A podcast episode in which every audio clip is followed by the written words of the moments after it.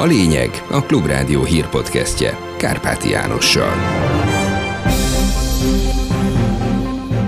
Köszöntöm a hallgatókat. Főbb híreink először röviden. Maratoni tüntetést tartanak a pedagógusi jogállási törvény parlamenti tárgyalásának megkezdésével egy időben. Nagyon fontos, hogy ne hagyjuk, hogy elfogadják, és hogyha sikerülne azt elérni, akkor sem szabad abba hagynunk, akkor is folytatnunk kell, mert akkor leszünk a nullán. Több ellenzéki vezetőt állít be háborúpártinak a kormány legújabb plakátkampánya. Plakátkampányt megcsinálni az jóval kevesebb pénzbe kerül, mint mondjuk vasúti beruházást végrehajtani.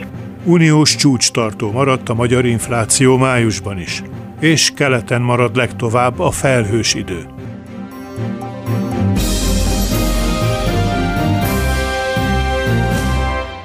Mielőtt jönnének a részletek, emlékezzünk meg egy évfordulóról. 65 évvel ezelőtt végezték ki Nagy Imrét. Most őt halljuk az utolsó szó jogán.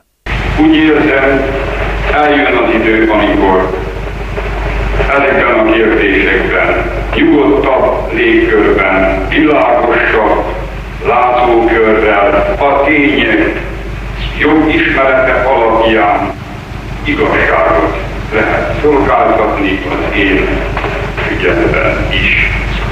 Úgy érzem, súlyos tévedés, bírósági tévedés áldozata vagyok. Kegyelmet nem félek.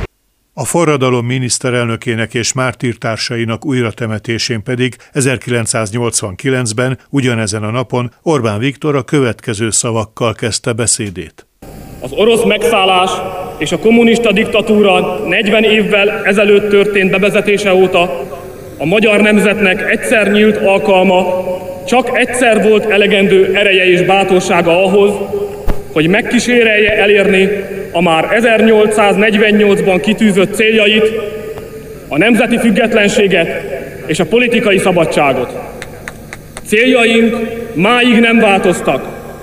És akkor most következzenek a napi aktualitások részletesen. Maratoni tiltakozásra készülnek a pénteki rendkívüli parlamenti ülés ideje alatt a pedagógusok által csak bosszú törvényként emlegetett státus törvény ellenzői. Tanárok, diákok, szakszervezetek, civil támogatók és ellenzéki pártok. Úgy tervezik, hogy sokáig maradnak a Kossuth téren a demonstráció szervezésében résztvevő diákok.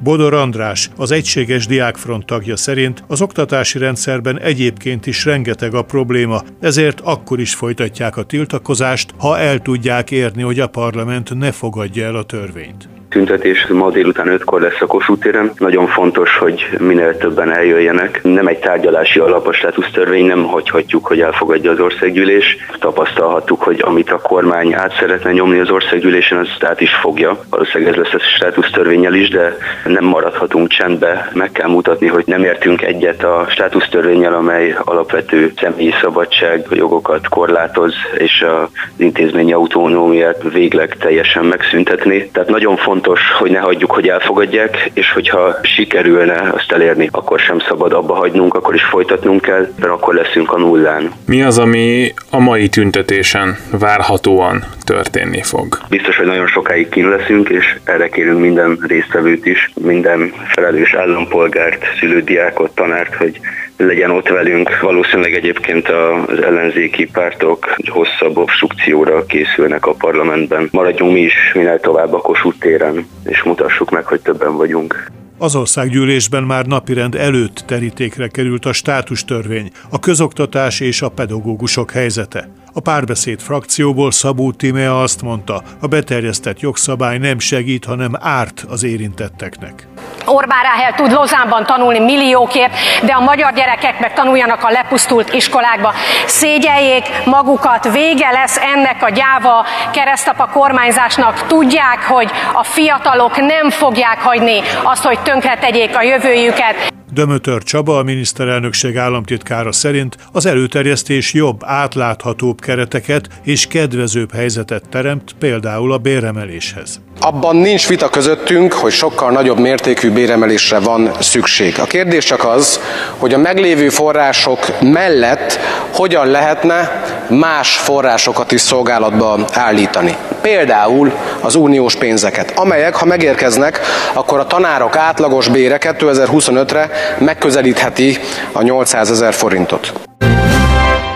Már szinte az egész ellenzéket háborúpártinak állítja be a kormány legújabb plakátkampánya. Olyan képek jelentek meg az utcákon, amelyeken Karácsony Gergely főpolgármester mellett Gyurcsány Ferenc, Dobrev Klára, Fekete Győr András és Márkizai Péter is szerepel, háborúpártiak felirat alatt. Olcsóbb egy plakátkampányt megszervezni, mint egy vasúti beruházást végrehajtani, mondta Gáspár Kristóf, a Paradigma Intézet elemzője a Klubrádiónak. Az új költségvetésben is, ami most tárgyal a ház, újabb adóemelések vannak, beruházásokat állított le, és minden mellett valóban azt látjuk, hogy a politikai kommunikációra költött büdzsében, mintha nem történt volna változás. Az emberek érzékenyek a háború kérdésére, és még mindig többségben vannak azok, a, akik elhiszik Orbán Viktornak a, ezt a keretezését háborúval kapcsolatosan.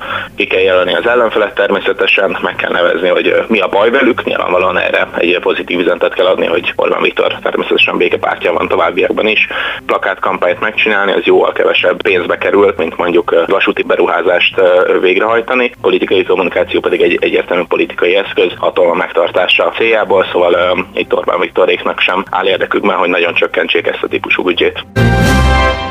Májusban is messze a magyar infláció volt a legmagasabb Európában, 21,9%-os értékkel. A negatív rangsorban következő Lengyelországban és Csehországban csak 12,5% volt az éves pénzromlás mértéke, míg az EU átlag 7,1%, az eurózóna átlaga 6,1% volt. De akadnak országok, ahol már 3% alatti, így Belgiumban 2,7, Dániában és Spanyolországban 2 2,9% volt az éves infláció az év 5. hónapjában. Eközben a miniszterelnök állampapírok vásárlására kéri az embereket. Orbán Viktor a háborús helyzettel magyarázza, hogy ebbe az irányba próbálják terelni a megtakarításokat. Ezért magasabb kamat jár, mint a piaci, mondta az állami rádióban.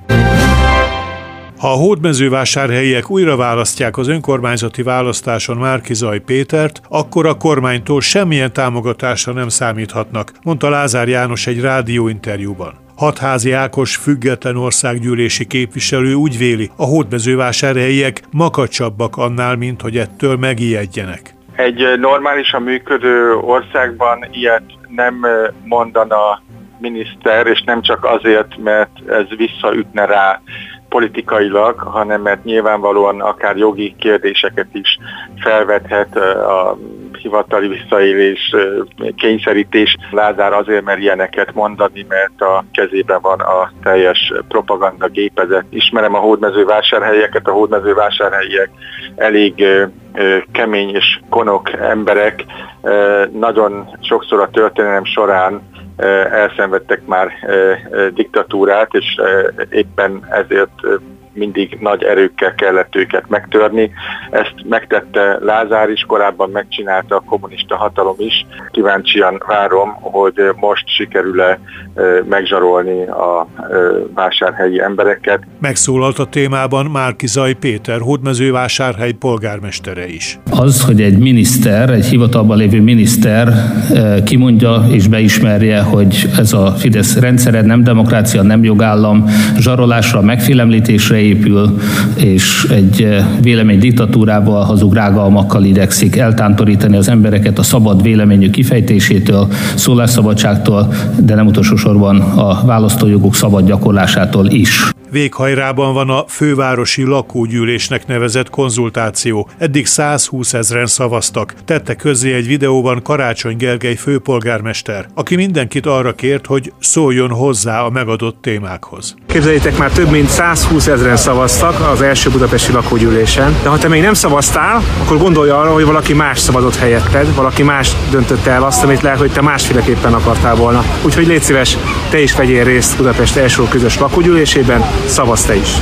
Első fokon 20 év fegyházbüntetésre ítélték a fővárosi törvényszéken Portik Tamást. A 20 évet az 1996-os ügetői merénylet, illetve gyerekkori barátjának 1999-es meggyilkolása miatt kapta. Kilenc nappal hasi műtétje után Ferenc pápa elhagyhatta a kórházat. A 86 éves katolikus egyházfő kerekes székben távozott a Gemelli klinikáról, ahol üdvözölte az összegyűlt újságírókat és hívőket. A pápa jól van, közölte az a sebészorvos, aki a bélfali sérv miatt szükségessé vált operációt elvégezte. Külföldi média szemle következik. A TAC, a berlini Tageszeitung lehetségesnek tartja, hogy még az Atlanti Szövetség július 11-12-én tartandó csúcs találkozója előtt lezáruljon az északi bővítés folyamata, tehát Svédország is NATO taggá váljon. Derülátását a lap arra alapozza, hogy Budapesten ismerté vált, július 7-én tervezik a magyar parlamenti szavazást a svéd csatlakozás ratifikálásáról, és hogy erre Ankarában is hamarosan sor kerülhet. A stokholmi Dagens Nyheter idézi Paul Jonsson svéd védelmi minisztert, aki szerint júliusban lehetséges a svéd csatlakozás, a török részről elhangzott negatív kijelentések ellenére is. A svéd kormány nem kívánja teljesíteni Erdoğan török elnök újabb követeléseit, hanem ragaszkodik a tavaly született megállapodáshoz.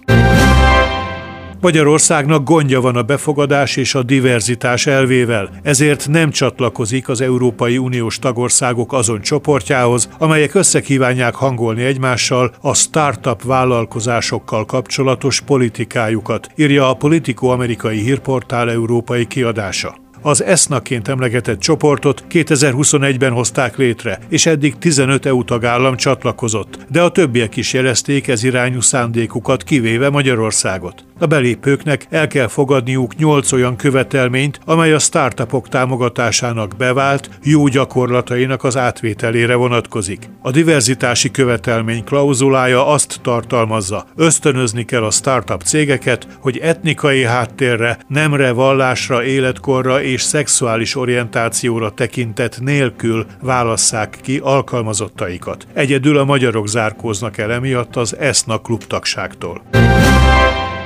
Végül a várható időjárásról. A vastag felhőzet és a csapadékzóna a Tiszántúl fölé húzódik vissza, ugyanakkor tartósan ott marad. Másút fátyol és gomoly felhők zavarhatják a napsütést. A keleti határ mentén időszakosan eshet az eső, másút záporok, néhány zivatar kialakulása elképzelhető. A legalacsonyabb éjszakai hőmérséklet 10 és 17, a legmagasabb nappali hőmérséklet szombaton 22 és 27 fok között alakul, Budapesten 26 fok várható. Kárpáti Jánost hallották, köszönöm a figyelmüket. Ez volt a lényeg. A Klubrádió hírpodcastjét hallották.